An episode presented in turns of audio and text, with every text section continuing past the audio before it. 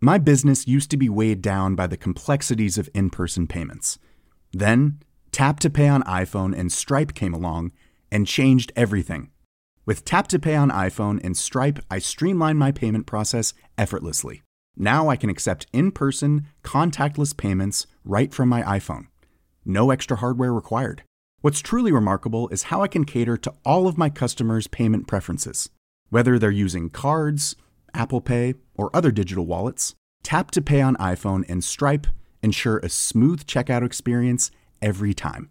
And it's not just me. Stripe helps businesses of all sizes, from local markets to global retailers, scale quickly and stay agile. To learn how Tap to Pay on iPhone and Stripe can help grow your revenue and reach, visit stripe.com slash tap iPhone. I'm Sandra, and I'm just the professional your small business was looking for. But you didn't hire me because you didn't use LinkedIn jobs. LinkedIn has professionals you can't find anywhere else, including those who aren't actively looking for a new job but might be open to the perfect role, like me. In a given month, over 70% of LinkedIn users don't visit other leading job sites. So if you're not looking on LinkedIn, you'll miss out on great candidates like Sandra. Start hiring professionals like a professional. Post your free job on linkedin.com/achieve slash achieve today. Du lytter til en podcast fra Podtribe Media. Denne episode er sponsoreret af Copenhagen Venture Exchange. Hvis du gerne vil have muligheden for at kunne præsentere dit startup for et hav af profilerede investorer, eller omvendt gerne vil have muligheden for at blive investor eller bestyrelsesmedlem i en vækstvirksomhed, så gå ind på cvx.eu og læs mere om deres online platform.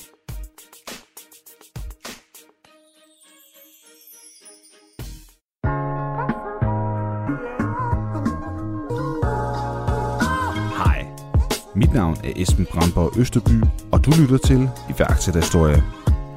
I denne episode skal du høre anden og sidste del af iværksætterhistorien om Intelligent Marketing. Hør blandt andet om, hvor problematisk deres robotters GPS-system agerede under en fremvisning i USA. Altså Stefan han var søforklaret over for 10, og jeg var søforklaret over for 10, og det var jo et problem, fordi de skulle spille på den dagen efter, den Division 1 kamp. og det er jo ikke, altså, det er jo sådan en vådbaseret maling på, et, at der, der er jo luftfugtigheden er jo 99 procent, og det er knastørt, så du kan jo ikke, hvis du vil fjerne streger, worst case scenario, så skal du ud med grøn maling. Og, og det er jo lidt, det er jo noget andet, hvis vi laver en lige streg, så kan du bare køre over, men her skulle du male grøn zigzag. Og det var virkelig, jamen, det var en katastrofe. Jeg tror faktisk måske Andreas, det var den første, jeg ringte til. Fordi altså, det var det største breaking point, for der var vi alligevel ved at have noget investorelse, ikke? Vi havde måske kapitalbinding for 10 millioner i varelager og så videre, og vi havde professionel bestyrelse. På der var et tidspunkt, hvor der tre, der investeret rimelig mange millioner i os. Og der var bare et generelt øh, pres for baglandet. Og jeg kan bare huske, at vi kom hjem på hotellet der med Stefan i Memphis, og vi sad bare og på hinanden i en halv time, for vi var bare sådan lidt, hvad helvede kan der ske? Desuden kan vi fortælle, at samme dag som vi udgav første del af iværksætterhistorien om Intelligent Marketing, blev det på Finans.dk annonceret, at Anders og Andreas var blevet købt ud af Intelligent Marketing af blandt andet deres investor, Jakob Risgaard fra Coolshop. Vi ville gerne have haft en udtalelse fra dem. Ikke desto mindre har Jakob Risgaard udtalt til Finans.dk, at det heldigvis er sket uden drama, og man glæder sig til at annoncere, hvem den nye direktør bliver. Men selvom Anders og Andreas' rejse altså slutter her i Intelligent Marketing, så skal du ikke snydes for resten af deres historie. Ellers har jeg ikke så meget mere at sige end rigtig god lytter. Anders og Andreas, ordet er jeres. I snakker om, at I har fået ham her med, eller et datterselskab. Øh, Det, det, det, det er lige her omkring, hvor vi oplever det værste setback, vi har haft. Okay. Der oplever vi jo for første gang virkelig betydningen af, at øh, din organisation er jo aldrig stærkere end det svageste led. Og i det her tilfælde, der er det svageste led, det er jo så nok underleverandørerne. Fordi altså, vi har jo, det har jo altid været Andreas' domæne, han har siddet og håndteret det super godt i forhold til at forhandle og snakke med vores underleverandører, fordi vi, altså, det er jo en anden bagside med medaljen, når du har med hardware at gøre. Vi har jo en 35 underleverandører, der har i vid udstrækning specielt tilpasset deres produkter, for at det passer ind i vores applikation. Øh, Og der er jo det her famøse GPS-system, der sidder på robotten, og det kan gøres lyn hurtigt. Det er egentlig ikke så meget anderledes end den GPS, du kender, bortset fra, at her der har du to referencepunkter, og så sammenligner du dem og udregner differencen, og så er det, du kan køre inden for de her plus minus 1 cm. Og vi øh, har igen fra handelsskoletiden har altid haft den tilgang, vi skal altid vælge de bedste, så hvis vi skulle, når vi skulle vælge tabletleverandører, så var det Samsung, og når vi skulle vælge stålleverandører, altså du forstår godt tankegang, det var altid top of the line. Og der faldt valget så på nogen, der hedder Leica, og Leica det er nok verdens ældste og største producent af GPS-udstyr, så det var jo oplagt, og dem havde vores øh, eksterne udviklerhus også erfaring med på tidligere produkter. Det vi så bare ikke lige tænkt på, det var, at de jo aldrig nogensinde leveret ud fra Danmarks grænser af. Vi er jo, som Andreas han, så fint beretter, vi kommer til USA og får sendt den første robot derover. Det i sig selv kunne man snakke langt til om, det skal nok lade mig gøre. Vi får sendt den første robot derover og skal så til at demonstrere. Jason er jo øh, baseret i Atlanta, Georgia, sådan sydøst placeret for dem, der ikke lige kender kortet. Og der laver vi faktisk mange rigtig fine demonstrationer. Han har så fået en kammerat ind over, der sådan var mand nummer to i USA, der bor i Memphis, Tennessee. Det er ikke mere end 5-6 timer, så der kører vi så også op og laver nogle demonstrationer, og vi kører så til St. Louis, og står faktisk på vores første rigtig store messe derovre. Der er sådan en årlig messe, der hedder NRPA, hvor alle, altså 15.000 mennesker inden for det her sports turf management branche, de mødes. Vi demonstrerer en masse ting, og vi laver i hvert fald 10 demonstrationer, og det er super godt. Alle er tilfredse. Vi er mega meget oppe at køre, fordi vi føler virkelig, at det kan være gennembrud til at få sådan noget. Og så tænker vi, nu tager vi lige finalen, og så laver vi en aftale med University of Memphis. Altså det er sådan et rimelig højt prestigefyldt facility derovre, der spiller i Division 1. Der tænker vi, at vi går lige ind, og så næler vi lige deres øh, uh, gamefield. Og vi kommer ind og sætter op, og vi er, der er i hvert fald 25 mand, beslutningstager og bestyrelsesmedlemmer. Du står og kigger på. Der står, vi, er, vi har ingen problem med det her. Og det er igen, det går tilbage. Vi er alle sammen monster selvsikre, det vi gør. Putter maling i, sætter den i gang. Kører ned ad den her 105,6 meter lang linje, og det ligner bare, altså jeg sværger, det er det skæveste, man nogensinde har set. Det er fuldstændig ubrugeligt. Og det tager 30 minutter at lave en bane, og vi, altså tiden den går på en måde, det virkelig ambivalent. Tiden går ufattelig langsomt, men omvendt så går tiden også ufattelig hurtigt. Hurtigt på den forstand, at du tegner en hel bane op på 30 minutter, og det er folk imponeret over. Langsomt i den forstand, at du skal jo ligge og fortælle folk, hvor- hvad der sker. Og sandheden er på det her tidspunkt, vi vidste jo ikke, hvad der skete. Vi forstod jo ikke, hvorfor at den opførte sig. Den tedede sig jo helt vildt. Så I skulle komme med sådan nogle søforklaringer. Vi kom, altså Stefan han var søforklaret over for 10, og jeg var over for 10, og det var jo et problem, fordi de skulle spille på den dagen efter, den Division 1 kamp. Og det er jo ikke, altså, det er jo sådan en vådbaseret maling på, et- at der, er jo- der er jo luftfugtigheden er jo 99%, og det er knasthørt, så du kan jo ikke, hvis du vil fjerne streger, worst case scenario, så skal du ud med grøn maling, og, og det er jo lidt, det var noget andet, hvis vi lavede en lige streg, så kunne du bare køre over den, men her skulle du male grøn zigzag. Og det var virkelig, jamen, det var en katastrofe. Jeg tror faktisk måske Andreas, det var den første, jeg ringte til. Fordi altså, det var det største breaking point, for der var vi alligevel ved at have noget en vis størrelse, ikke? Vi havde måske kapitalbinding for 10 millioner i varelager og så videre, og vi havde professionel bestyrelse. På der var en tidspunkt, var der tre, der investerede rimelig mange millioner i os. Og der var jo bare et generelt øh, pres fra baglandet. Og jeg kan bare huske, at vi kom hjem på hotellet der med Stefan i Memphis, og vi sad bare og på hinanden i en halv time, for vi var bare sådan lidt, hvad helvede skal der ske? Det har gået super godt. Hvis- Det var ikke meningen, at vi skulle have streget op derovre. Og det igen det der med at vende det negativt noget positivt, fordi hvis ikke, at vi havde gjort os den oplevelse, hvor det var gået fuldstændig i kælderen, så havde vi jo nok gået hjem og produceret videre og begyndt at sælge robotter. Altså, vi var jo heldigvis på et stadie, hvor vi ikke havde 100 robotter til at køre i USA, vi havde 25 til at køre hjemme i Danmark, ikke? Så der kunne man jo nå at bremse det. Men det var, altså det var vores største setback, fordi vi endte jo faktisk med at have 8-9 måneder, hvor vi ikke sendte noget overhovedet ud af rampen, fordi vi jo blev enige om i bestyrelsen, vi kan jo ikke sælge et produkt, der ikke fungerer. Og det er jo så der, hvor vi virkelig, og det, og det er et kæmpe gave til Stefan, der er vores udviklingschef, som jo virkelig sætter sig ind i, hvordan det her gps så det fungerer. Og der finder vi så ud af hovedårsagen, den er jo så, at cirka to tredjedel af USA har jo ingen ATK-dækning, som er det, der er nødvendighed for at kan køre. Altså, du er inden for sådan et referencespænd, og hvis ikke du kan fange signal fra de her master, jamen så kan du ikke køre. Det er ligesom hvis du er i et område, hvor du ikke har mobildækning. Så det kunne du godt have hjemme, men det gør det ikke. Ja, ja og nej. Ja og nej. Fordi at, som vi har fået flere og flere robotter ud, både i Danmark og også i andre lande, der er der faktisk nogle yderpunkter, hvor RTK-netværket ikke er dækkende. Og det er også meget afhængigt af, hvad, hvad slags vejr du har i løbet af dagen, hvor lang den rækkevidde er, for at den er optimal. Jo længere du kommer væk fra referencepunktet, jo mere ustabil bliver dit system. Det er bare fakta. Og i dag der gør vi det jo helt, helt anderledes kvæg vores nye GPS-system, hvor vi altid har en lokal base opstillet med robotten. Og det er det, der sikrer ene og alene, at vi har så høj pålidelighed, som vi har nu. Øh, Og det er der ikke andre GPS-produkter, på verdensplan, der kan præstere og være så pålidelig og præcis, som vi har nu. Selvfølgelig laver robotten stadigvæk nogle mærkelige ting en gang Ja, imellem, men alle produkter, hvor der indgår udvikling på software, laver nogle mærkelige ting en gang imellem. Så nu er vi bare nede på sådan en normal vedligeholdelsesbasis. Der er jo altid ske sjove ting med software. Det, det kan man ikke komme udenom. Der er alle mulige spøjs ting en gang imellem. Og det er jo det, der bliver altså konklusionen på de der ni måneder, det er, at vi finder ud af, at, at vi skal jo have vores egen, hvad skal vi sige, hver kunde skal have en referencestation. Fordi i Danmark for eksempel, der står der 29 af de her master, der skal dække Danmark. Så du risikerer at være 1 km fra en mast. Super gode resultater. Du kan også stå i Vallensbæk som eksempel, hvor du er 80 km væk i yderpunktet, hvor du nærmest ikke kan køre. Øh, og der finder vi så ud af, at hvis det, det skal lade sig gøre, så skal vi egentlig lave sådan en mini, så man får sådan en mini-referencestation, alle sammen de er med. Øh, og det løser vi jo, hvis Stefan finder en eller anden GPS-producent i Spanien, og siger til dem, kunne det ikke være meget sjovt, øh, vi har den og den case. Det skal gå rimelig hurtigt, for ellers så lukker vi, og vi skal have fundet en eller anden måde, hvor vi kan lave, vi skal erstatte GPS'en på robotten, og vi skal lave en ny sekundær GPS, som kunderne kan have med. Og det er sådan set det eneste, vi overhovedet fokuserer på de der 8 måneder. Det er at gå fra at have et uh, industrial grade GPS-system, som er 30 år gammelt, til at lave vores eget på 8-9 måneder. Men det vil det sige, at, at når I sælger en, en robot til en virksomhed, skal de så sætte en antenne op eller sådan noget? Jamen, så har du faktisk, selv- du har faktisk bare sådan en træfod med, altså sådan et stativ, hvor du stiller stativet op, og så skruer du bare vores GPS på, og så er der en knap.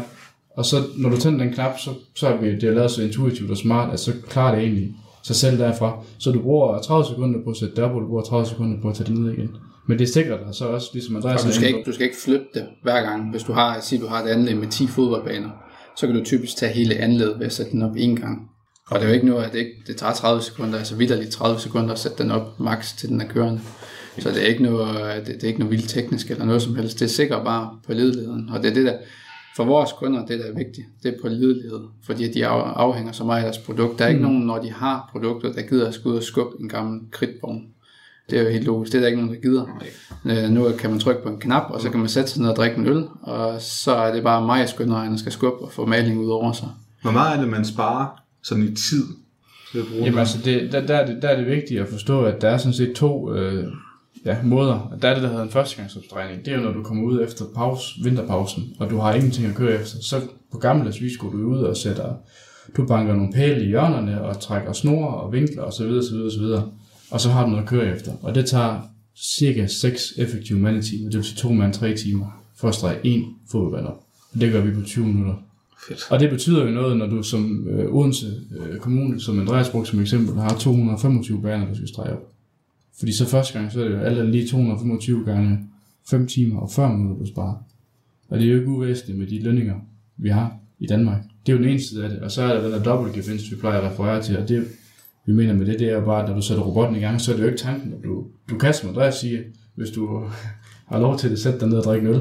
Men du kunne jo også gå rundt og ordne de andre ting, du har på din to-do-list som groundsman. Altså tjek øh, hjørneflagene og sætte nettet ordentligt i målen igen, og buskryd og tør bænke og så videre.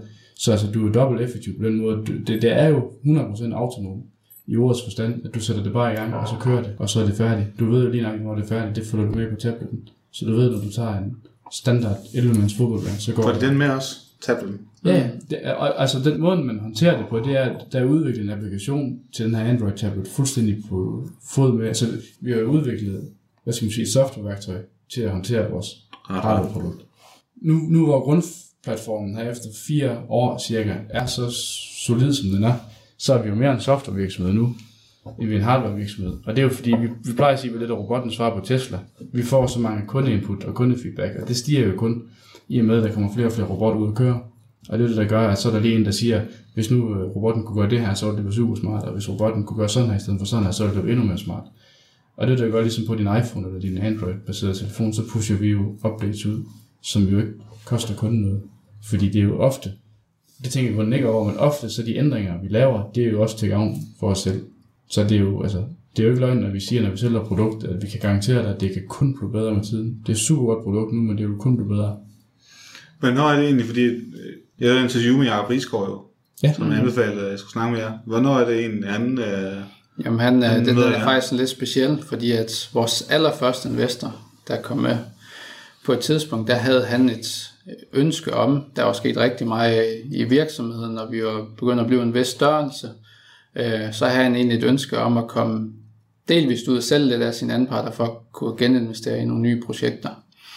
Øh, og det sagde vi egentlig øh, ok til, øh, og det var så i den forbindelse, at Jakob Risgaard han kom ind i billedet og gerne ville købe nogle anparter af ham. Så Jakob han investerede egentlig ikke i virksomheden, han købte nogle anparter af en tidligere investor. Det vi så gjorde samtidig med, i forhold til den første investor, Anders og jeg, det var at sige, det er fair nok, du vil sælge dem, men så vil vi have lov til at købe resten til samme pris. Fordi vi på det tidspunkt mente, at øh, det var selvfølgelig en flot pris at få for en virksomhed, der ikke var ældre, men havde været med i den tid. Men vi mente stadigvæk, at det var billigt. Vi har jo en helt anden tanke om, hvor den her virksomhed er på vej hen, og hvad den bliver værd. Så vi synes jo, det var nogle billige anparter, vi kunne købe på det mm. tidspunkt. Og det gjorde vi så. Og så var det egentlig, at vi gik ud aktivt og søgte efter den næste investor, som vi gerne ville have med, der ligesom kunne løfte virksomheden til det næste niveau og komme med en rigtig høj investering. Jeg snakker om tidligere, at I fik 250.000 ind først. Øh, vi får den allerførste investor med, som vi får en investering på 250.000. Det åbner så op for nogle andre muligheder i forhold til nogle lånefonde og nogle banker, der også kan være med i projektet. Det er ligesom den første samlede finansieringspakke, vi laver. Næste step, det er, at vi får en investor nummer to med, som også den dag i dag er bestyrelsesformand i virksomheden, der kommer med 2,5 millioner investering, og det er ligesom til at perfektuere produktet og få gjort det 100% klar til markedet og de første enheder ud. Da vi skal i gang med at vækste virksomheden, så er det så, at vores oprindelige første investor, som kommer med de 250.000, siger, at jeg kunne egentlig godt tænke mig at sætte lidt ud af virksomheden. Og på det tidspunkt har Jakob Risgaard givet indtryk for, at han godt kunne tænke sig at komme med, man tror egentlig på det tidspunkt, at virksomheden er stukket så meget med i prissætningen, at det ikke er interessant mere. Men det bliver den så lige pludselig interessant, fordi at vores oprindelige investor gerne vil sælge til en lavere prissætning, end vi egentlig selv har gået med tanker om. Og der er køber Jakob Risker så 10% af ham. Samtidig med, at han køber de 10%, så køber vi de resterende 17,92% tilbage til os selv, og det er vores bestyrelsesmand, Anders, Jakob og jeg, som køber dem tilbage forholdsmæssigt efter, hvad ejerandel vi ellers har. Mm. Og der ved vi jo på det tidspunkt, at vi er aktivt bliver nødt til at skal ud og søge efter en ny investor, som kan komme med rigtig mange penge til at løfte virksomheden ind i den næste fase med at komme, i, komme ud til udlandet, få etableret forhandlere og få etableret en meget større produktion, end vi har i dag. Det sjove af historien, det er, at vi køber egentlig en oprindelig investor ud for et lavt tocifret millionbeløb, og ganske få uger efter sælger vi 10% af de anparter, vi køber videre til en værdisætning på over 100 millioner. Så vi får jo en kæmpe difference der. Og en del af den kapital, den får vi så ud som respektive ejer til at kan investere i nogle andre ting, til at have som sikkerhed for, at vi kan blive ved med at følge med, hvis nu vi kommer til det punkt, hvor vi skal bruge flere penge, så vi ikke skal miste ejeren del. Og så kommer der en god pose penge ind i virksomheden også. Så det gør ligesom, at vi kan løfte virksomheden til det næste niveau, og virkelig få, få sat gang i tandhjulene. Og så kører vi ind i en lang periode uden yderligere kapital, øh, udover at vi har søgt rigtig mange midler. Du, du kan søge alverdens midler. Det er det fantastiske ved at drive virksomhed i Danmark, det er, at du kan søge alle mulige mærkelige midler. Dem kan vi snakke om i flere dage. Mm. Men en masse EU-midler, som du ikke skal betale tilbage, og ikke betale nogen andre eller noget som helst der. Så dem lever vi også lidt af et stykke tid. Men så for ganske nylig, der får vi den seneste investor med, som er Johnny Laversen, der har Benjamin Capital, har blandt andet eje øh, bilmagasinet, at være medinvestor til at starte det op, øh, og en række andre blade, primært inden for motorsport, som man solgt for rigtig mange penge nogle år tilbage. Øh, og han investerer så vores tid til største investering her i starten af 2019, og bliver øh, minoritetsmedejer, øh, mm. men dog meget aktiv i bestyrelsen faktisk. Og det er lidt tilbage til det der med, at at starte en produktionsvirksomhed op, det er bare sindssygt kapitaltungt, og vi er ikke færdige med at hænge penge endnu. Tværtimod, vi skal, vi skal ud og hente rigtig mange penge næste gang til at drifte virksomheden, men det bliver så ikke som udvidelse af ejerstrukturen mere. Det bliver samarbejde med banker og mm. eventuelt nogle større lånehuse. Nu kørte du selvfølgelig igennem med funding-delen. Mm. Det er selvfølgelig også rigtig rart at, at, at lige få det på plads. Men der vi kom til, det var... GPS-system. Ja, lige præcis. I har fået det op at køre. Det bruger vi faktisk også et år på fuldstændig for fint. Men der når vi bare se på, nu kan vi se, at det her, det, det fungerer altså. Og det leverer det samme resultat hver gang. Og det kommer tilbage til det med at tør at tage nogle chancer. Og der vil jeg bare sige, at altså, vi vil ikke sige nej til at sælge nogen som helst steder. Så vi begynder jo aktivt at søge endnu flere forhandlere. Kunne jo godt se, at der var nogle huller i osten i forhold til det organisatoriske, og faktisk først nu, altså på 1. juni, ansat en ny CSO, altså Chief Sales Officer, der skal opdrive øh, nye forhandlere og pleje de gamle. Og, og det har vi sådan negligeret en lille bitte smule, fordi det er så USA-drevet, og det går tilbage til det, Andreasen siger i forhold til, at vi ikke fuldt de råd. Vi har været rigtig lovprist i forhold til, at vi har formået at generere sindssygt meget hype om produktet, uden at bruge en krone på det. Og det er det, der har gjort, at henvendelserne er jo strømmet vores vej. Så er det lidt sådan, så kommer noget fra Irland, så kommer noget fra Australien, så kommer noget fra USA. Og ofte så skal folk jo virkelig ud og gøre deres benarbejde for at finde forhandleren. Det skal vi også, og det har vi også gjort. Og det er også været ufatteligt tidskrævende og hårdt og kapitalkrævende. Men vi har bare haft nogle andre, eller lidt atypiske forudsætninger for at gøre det. Og det samme med, med Jason der i USA, altså der får vi også fire så er det konkrete, solide henvendelser med emner, der kunne være, altså have forhandlerpotentiale. Der pakker Andreas og jeg jo kufferten, og så tager vi bare over og får holdt de møder, og får set dem face to face og får drøftet, hvordan det kan hænge sammen, ikke også? Øh, men det, der gør, at det er så USA-fokuseret, det er også derfor, det er det, vi snakker meget om, fordi det har jo altid været 85% af omsætningen af USA, og det vil det også være fremadrettet.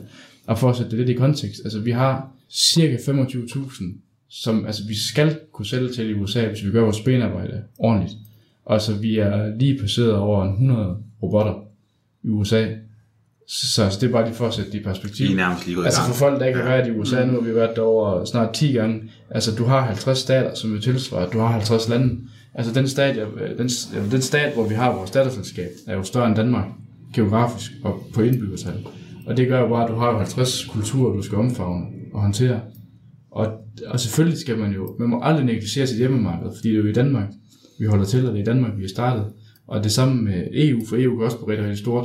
Men lige i vores unikke case, der alt det falmer, uden det skal lyde negativt eller arrogant, så falmer det jo bare en lille bitte smule ved siden af USA. Fordi hvis vi snakker om, at det kunne være fedt i, i 2020 at sælge 200 robotter i, øh, i Europa og Asien kombineret, bare for at tage et eller andet hypotetisk eksempel, så er det det, vi helst skal kunne sælge i en stat. Ikke også? Så det er bare, altså det er USA-drevet, og mulighederne er uendeligt over, og vi sidder der med følelsen af, at selvom vi har 100 sælgere over, så kan vi stadigvæk ikke nå i mål. Altså det er den totalt omvendte verden for os i USA. Altså nu er vi jo 16 mand over nu, hvor de 12 af dem, det er sælgere, der ikke laver andet 24-7 og render rundt og demonstrerer. Og vi kæmper jo for at følge med på de input, der kommer i forhold til folk, der vil have det demonstreret. Så, så det er jo totalt... Det er også der, vi har været allermest, været allermest fokuseret på at lave den helt rig- rigtige for, forretningsstrategi til markedet derovre. Vi er jo, da, vi, da vi startede helt tilbage, der kunne man jo købe robotten, that's it. Vi har ikke noget accessories, vi har ikke noget forbrugsstoffer, vi har ingenting. Du kan købe en robot, og så må du egentlig selv finde ud af resten, fordi det her de var vant til at håndtere helt tilbage. I dag, der ser vi jo os selv mere og bevæger os mere med hen mod som en 100% abonnementsforretning. Og det er det, vi gerne vil være. Vi, når man kigger nogle år hen, så skal, vi ikke være, så skal man ikke kunne købe en robot. Så skal vi have en abonnementsforretning. Og vi skal selv kunne levere øh, alle forbrugsstofferne til. I USA kører 100% af vores kunder med vores egen maling. Og der er det lidt printerprincippet om igen. Øh, robotten er nødvendig at have, men det er jo pengene, dem tjener de jo på malingen. Og kigger vi øh, fem år hen i vores forretning, hvor vi forhåbentlig har solgt 2500-5000 robotter i USA, så er det ret fedt at have nogle kunder, som kører med din maling, fordi at det er indsigt, der bare bliver ved med at komme, og har du først købt et produkt til så mange penge, så vil du også være sikker på, at det, du bruger, der i er den samme kvalitet, så du ikke kommer til at have nogle udfordringer med det. Og der er det bare mega fedt at kunne tilbyde en abonnementsform, hvor vi kan garantere vores kunde, at de næste 5-6 år, hvor du kører med produktet, der har du den her omkostning. Det er det, det koster dig. Og så behøver du egentlig ikke at tænke over ret meget andet. Og lige så snart vi går ned og bliver til en abonnementsforretning, så er det også meget nemmere at komme ind til vores beslutningstagere i USA. Du kan beslutte en, så, en investering i den prisklasse meget længere ned, kontra hvis du skal ud og finde 300-400.000 til at købe en robot kontant. Det kan godt være svært og være en lang proces i USA, eller for den sags skyld, hvorhen i verden. Kan du komme ned på de der par tusind dollar, ikke årligt, så er det meget nemmere at komme igennem med sådan en beslutningsproces. Så 100% abonnementsforretning om et par år, håber vi på. Det vil gøre, at I ikke kun kommer til at skulle målrette jer efter dem, som har penge, mm. øh, til at lægge dem her nu, men folk, som er mere sådan, øh, vi vil gerne, fordi vi er stadig usikre på, om det virker, mm. ikke? Ja. Altså, fordi selvom de har fået en demonstration, vil de jo gerne se, at den kunne virke over, ja. Over længere tid. Og så er det der med at betale den månedlige abonnement, mm. og så se, om, om det er, som det skal være. Men det var lidt den der bilsammenligning igen. Ja, lige så. I stedet For den generelle kunde, der ved man jo, at hvis det koster x antal tusind dollar om måneden at have en ansat til at håndtere den her opgave, så er det meget, meget simpelt at holde op imod, at hvis det koster, bare for at tage ting eksempel, 4500 kroner om måneden og lege en robot. Hvorimod det kan være lidt mere uhåndgribeligt, at du får at vide, at det koster 300.000 det her, og så skal man selv til at sætte det i kontekst. Hvad, hvornår har jeg så forrentet den investering, og hvordan kan jeg håndtere det i forhold til det budget, jeg sidder med? Og det, altså, det er jo inden for, det ser vi også med Universal Robots og med, med Mir, som jeg refererede til tidligere. Størstedelen af deres øh, forretning i dag er jo også drevet af leje og leasing. Og det er jo den vej, det går. Så det er jo det, Andreas også var inde på. Nu skal vi ud og hente sindssygt mange penge. Mm. Altså, det, og der igen viser der ikke nogen summer på, men altså, der skal vi ud og finde et 60 millionbeløb Det er selvfølgelig skal jeg. for at håndtere det. Det var også, øh, jeg har faktisk snakket med Niels Julie Jacobsen til øh, den så. engelske sproget podcast, Ja. øh, Nordic Startup Stories. Jeg tror faktisk, det vil være, at han solgte jo sin virksomhed for 1,8 milliarder mm. eller sådan noget. Det, Ja, var, det altså, det, det, jeg, ved man ikke helt, men det var meget højt. Og øhm, så det er der, I skal op. Men altså, det er igen det der med, at der er det jo fantastisk, at vi deler samme mindset. Fordi altså, der vil jeg også gerne lægge hovedet på blokken, at hvis du kommer igen om fire år, eller forhåbentlig mødes vi for, men vi kommer også til at være over en milliarder. Altså, det er der så ingen tvivl om, og det kommer til at ske. Spørgsmål om, hvornår datoen den kommer, men det kommer til at ske. Ja. Fedt, mand. Der er I virkelig far på. Hvad med sjove anekdoter? Det er egentlig mest pussy, altså nu, nu kan vi blive lidt mere personligt, lidt sjovere til sidst, det er jo, at uh, Anders han blev uh, kærester med vores rengøringskone, og de skal have barn nu her til september. Det, Ja, det, fedt. det, det er jo også en meget sjov anekdote. Det er noget af det sjove, der er sket heroppe igennem i hvert fald. Det er sandheden. ja. Det var er simpelthen sandt. en sommerfest, der løb løbsk. Ja. Så der kan også føre, føre noget kærlighed med. Ja, men altså, vi siger jo, det er jo ikke for Det er jo sjov, det er ikke for sjov, vi siger op, at vi er som en stor familie. Det er sgu sådan, der. Hyggeligt. Ja. Mange af vores anekdoter, så skal man jo ligesom have været der, for at det er sjovt. Ja, okay, hvis de sætter intern humor, det er klart. Ja, fordi ja. Vi, altså, vi har haft nogle, altså jeg vil nok kalde det mere uheldigheder end anekdoter. Og det er faktisk også ændret til nogle produktforbedringer. Vi havde faktisk, inden vi flyttede øh, herover, der havde vi faktisk en dag, hvor vi virkelig, virkelig var presset. Vi skulle have øh, sluttestet en robot, og vi kunne bare ikke forstå, vi, vi connecter jo med wifi. Altså det er jo linket mellem robotten og tablet med wifi. Og vi kunne bare ikke få den til at køre, og Stefan stod derude i pis regnvejr, og lige pludselig, der, Andreas og jeg inden for vores kontor, der hører vi bare et enormt brag. Og så er det jo fordi idioten, han er jo koblet på en af de robotter, der står på 20 liter maling i. Den kører lige ud over produktionsbordet. Flipper. Og vi kommer ud, og der er jo en, altså en pøl af maling. GPS'en ødelagt, controlleren er ødelagt, og Stefan han fortsatte bare udenfor sådan rimelig upåvirket. Men altså det er jo sådan en uheldig hændelse, hvor man så kommer til at tænke på, at fordi der er jo reelt set i dag mange kunder, der har mere end en robot. Øh, og det er jo sådan det, vi tænkte vi jo ikke i starten. I starten, der man skulle bare kunne, for fanden, man skulle bare kunne connect, og så køre. Det er der med nogle af der skal man altså opleve tingene i, i Ej, en så rigtig Stefan han kontekst. fik ikke noget løn det første år, han var.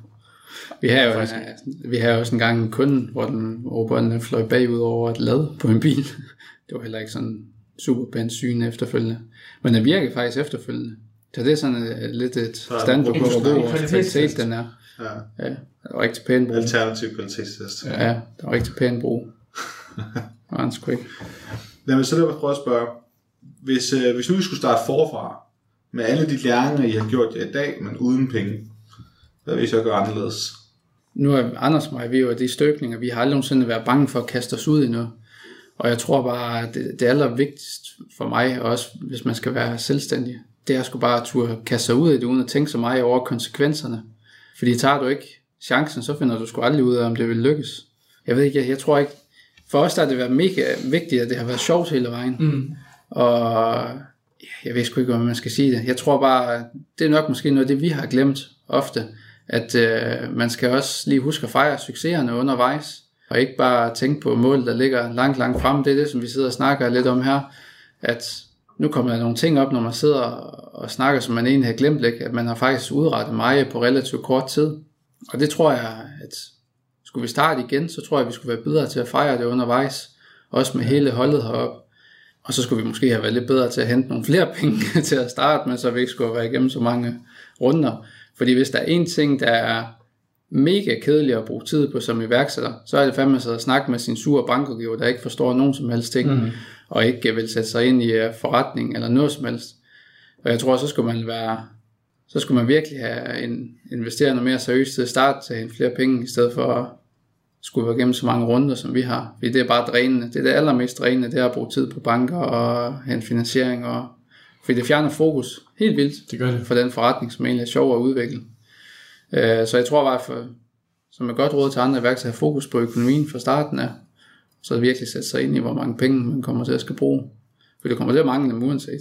Det vigtigste, vi har gjort, det er virkelig det her med at føle, altså følge ens mavefornemmelse, og så prøve at blive bedre til at lukke ørerne. Fordi altså et eller andet sted, det er, jo, det er jo din virksomhed, det er din idé, og det er din vision, så hvorfor skulle nogle andre have en bedre forudsætning for at fortælle dig, hvordan det skal eksekveres? Fordi altså, hvis vi har fulgt alle de råd, vi har fået non-stop, altså så har vi kørt det her fuldstændig i seng. Det er aldrig nogen, der kom til at gå rundt. Og så skal man æder med at være klar til at tage nogle tæsk. Det er det bedste råd, man skal være lavet af stål, og det er også derfor, der er så mange, man ser, der du kender nok analyserne bedre end mig, altså hvor mange der faktisk reelt set ender med at have en bæredygtig, profitable, hvad hedder sådan noget på, på dansk virksomhed efter bare 3-4 år. Så der er rigtig, rigtig mange, der, der knækker nakken i processen. Og det er, er der også mange, der har troet, at vi vil gøre på vej hertil. Men vi er bare rigtig, rigtig gode til bare at altså, fortsætte. Og det er virkelig, som Jesper, altså Buk, han siger det med, whatever it fucking takes. Og bare give den gas. Fordi altså, jeg vil sige, med det vi har oplevet indtil videre, altså, der er ikke noget, der kommer til at stå i vejen for os, fordi det, det kan ikke blive værre, end det vi har oplevet. Altså, vi føler nogle af de udfordringer, vi oplever i dag, det er jo peanuts i forhold til nogle af de der, altså med GPS og batterier og sådan nogle ting, virkelig banebrydende setbacks, vi har haft. Altså, så vi føler, at vi er på et stadie, hvor vi kan klare alt. Så det er altså det vigtigste. Det er sgu at lytte til sig selv, og så gå med sin egen mavefornemmelse, fordi man skal også kunne se sig selv i det. Altså det, som Andreas siger, det, det der har gjort, at vi er kommet langt, det er fordi, det er jo sjovt. Vi synes jo, det er sjovt med den hver dag. Og det er også derfor, jeg hader, når folk lige spørger, hvor mange timer har du om ugen, fordi du kan jo ikke sætte det i kontekst. Altså, hvornår arbejder du? Er det, når du sidder i- ved dit skrivebord? Vi, jeg plejer at sige, at vi arbejder 24-7, fordi vi arbejder på tværs af næsten alle de tidszoner, der er i verden, og vi er jo på hele tiden. Så, så vi arbejder også, når vi sidder derhjemme. Det er bare på en anden måde. Det har vi faktisk også haft en intern dialog om. Andreas og jeg har faktisk også gået på sådan et fælles øh, uh, coaching-kursus, fordi man skal også tænke på, altså, hvad laver man så de timer, man mener, man arbejder? Det er jo ikke, hvis du sidder og siger, at du arbejder 10 timer, hvor de 8 af dem, det har været Facebook, så har du ikke været effektiv. Og det er også noget, det vi skal blive bedre til, det er også at tage en slap en gang imellem, fordi vi har virkelig kørt hårdt på de sidste fem år, ikke også? Altså, nu får jeg jo så nok øh, en lidt mere naturlig tilgang til det, når jeg skal have et barn her med min kæreste i september, men altså, vi har jo ikke, jeg tror faktisk, når man kigger tilbage, hvis vi har taget de der to-tre uger om året, så kunne vi jo være endnu mere effektive, fordi man undervurderer i processen, hvor meget man måske har brændt sig selv ud. Fordi så tænker man, at hvis man tager en uge, så er det jo syv dage, hvor man ikke får lavet det, man skal, men hvis det så betyder, at du er tre gange så effektiv, når du kommer retur, så er den uge godt givet ud. Præcis. Og det er vigtigt med at trække stikket. Ja, det, det, Og fejre, som du sagde, fejre sin, øh, mm. de sejre, man har haft. ja, det er ja. gode til. Fordi det, det, når aldrig, det kan du aldrig gå tilbage og gøre. Det kan du ikke. Det er irreversibelt. Og så skal det være en virkelig god sommerfest på et eller andet tidspunkt. Ja. Ej, det er vi ikke gode til, ja.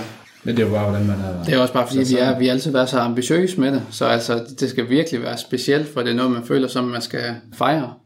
Ja, mange de går ud og sådan, man lukker sådan en runde der på to cifre millionbeløb, så går mange ud og fejrer det. Altså, det har vi jo aldrig sådan rigtig gjort. Vi har bare fortsat.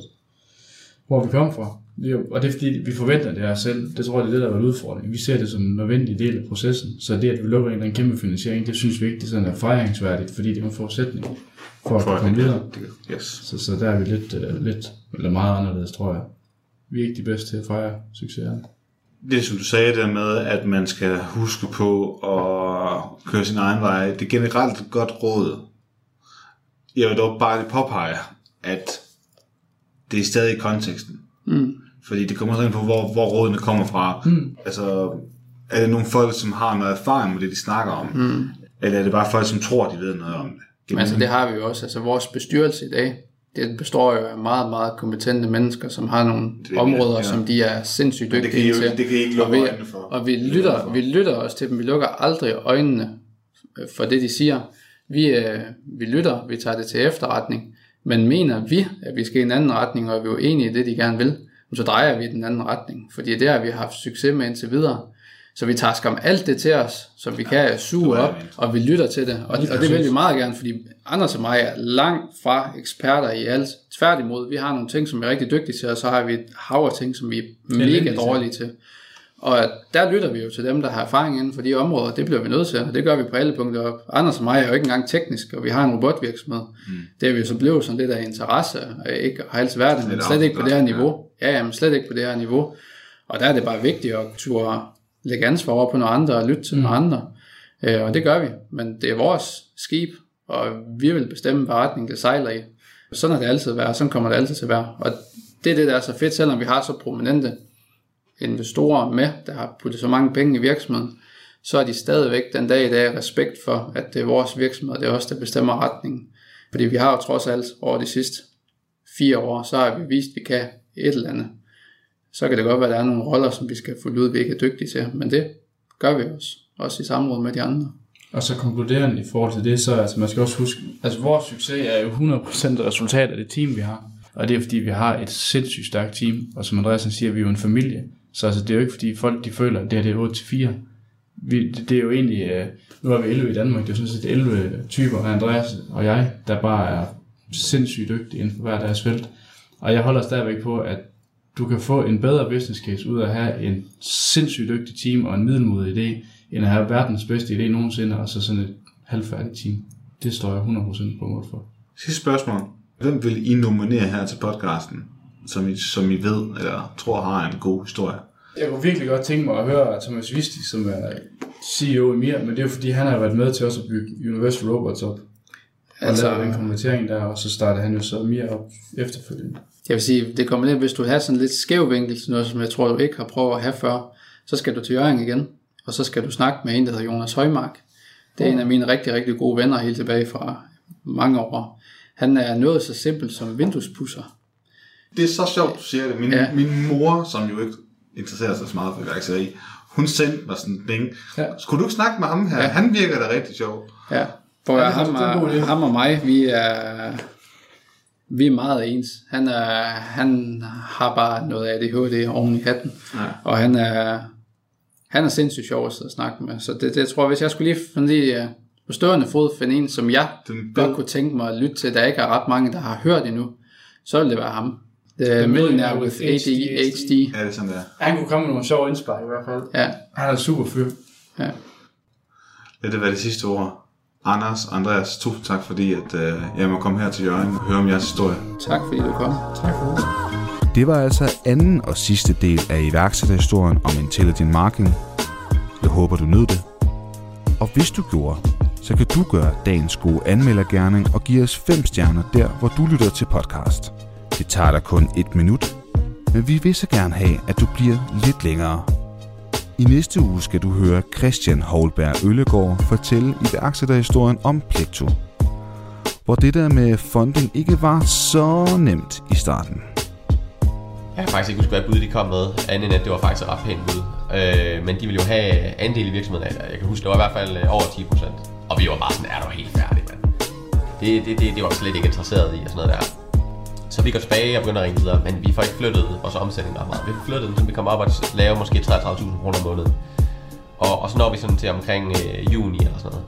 Og, og Morten han havde mellemtiden skrevet til mig på Facebook, hvad Christian, når I lige øh, får en lille smule realitetssans, øh, så skriver jeg bare, når jeg bruger for nogle penge, for jeg kan se, at I kommer til at mangle dem.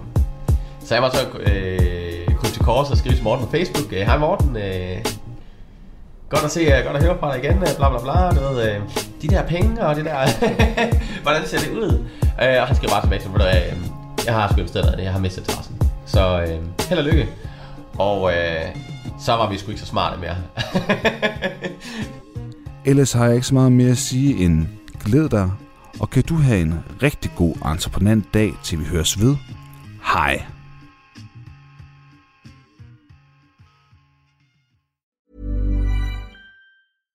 My business used to be weighed down by the complexities of in person payments. Then, Tap to Pay on iPhone and Stripe came along and changed everything. With Tap to Pay on iPhone and Stripe, I streamlined my payment process effortlessly. Now I can accept in person, contactless payments right from my iPhone. No extra hardware required. What's truly remarkable is how I can cater to all of my customers' payment preferences. Whether they're using cards, Apple Pay, or other digital wallets, Tap to Pay on iPhone and Stripe ensure a smooth checkout experience every time. And it's not just me. Stripe helps businesses of all sizes, from local markets to global retailers, scale quickly and stay agile. To learn how Tap to Pay on iPhone and Stripe can help grow your revenue and reach, visit stripe.com/tapiphone.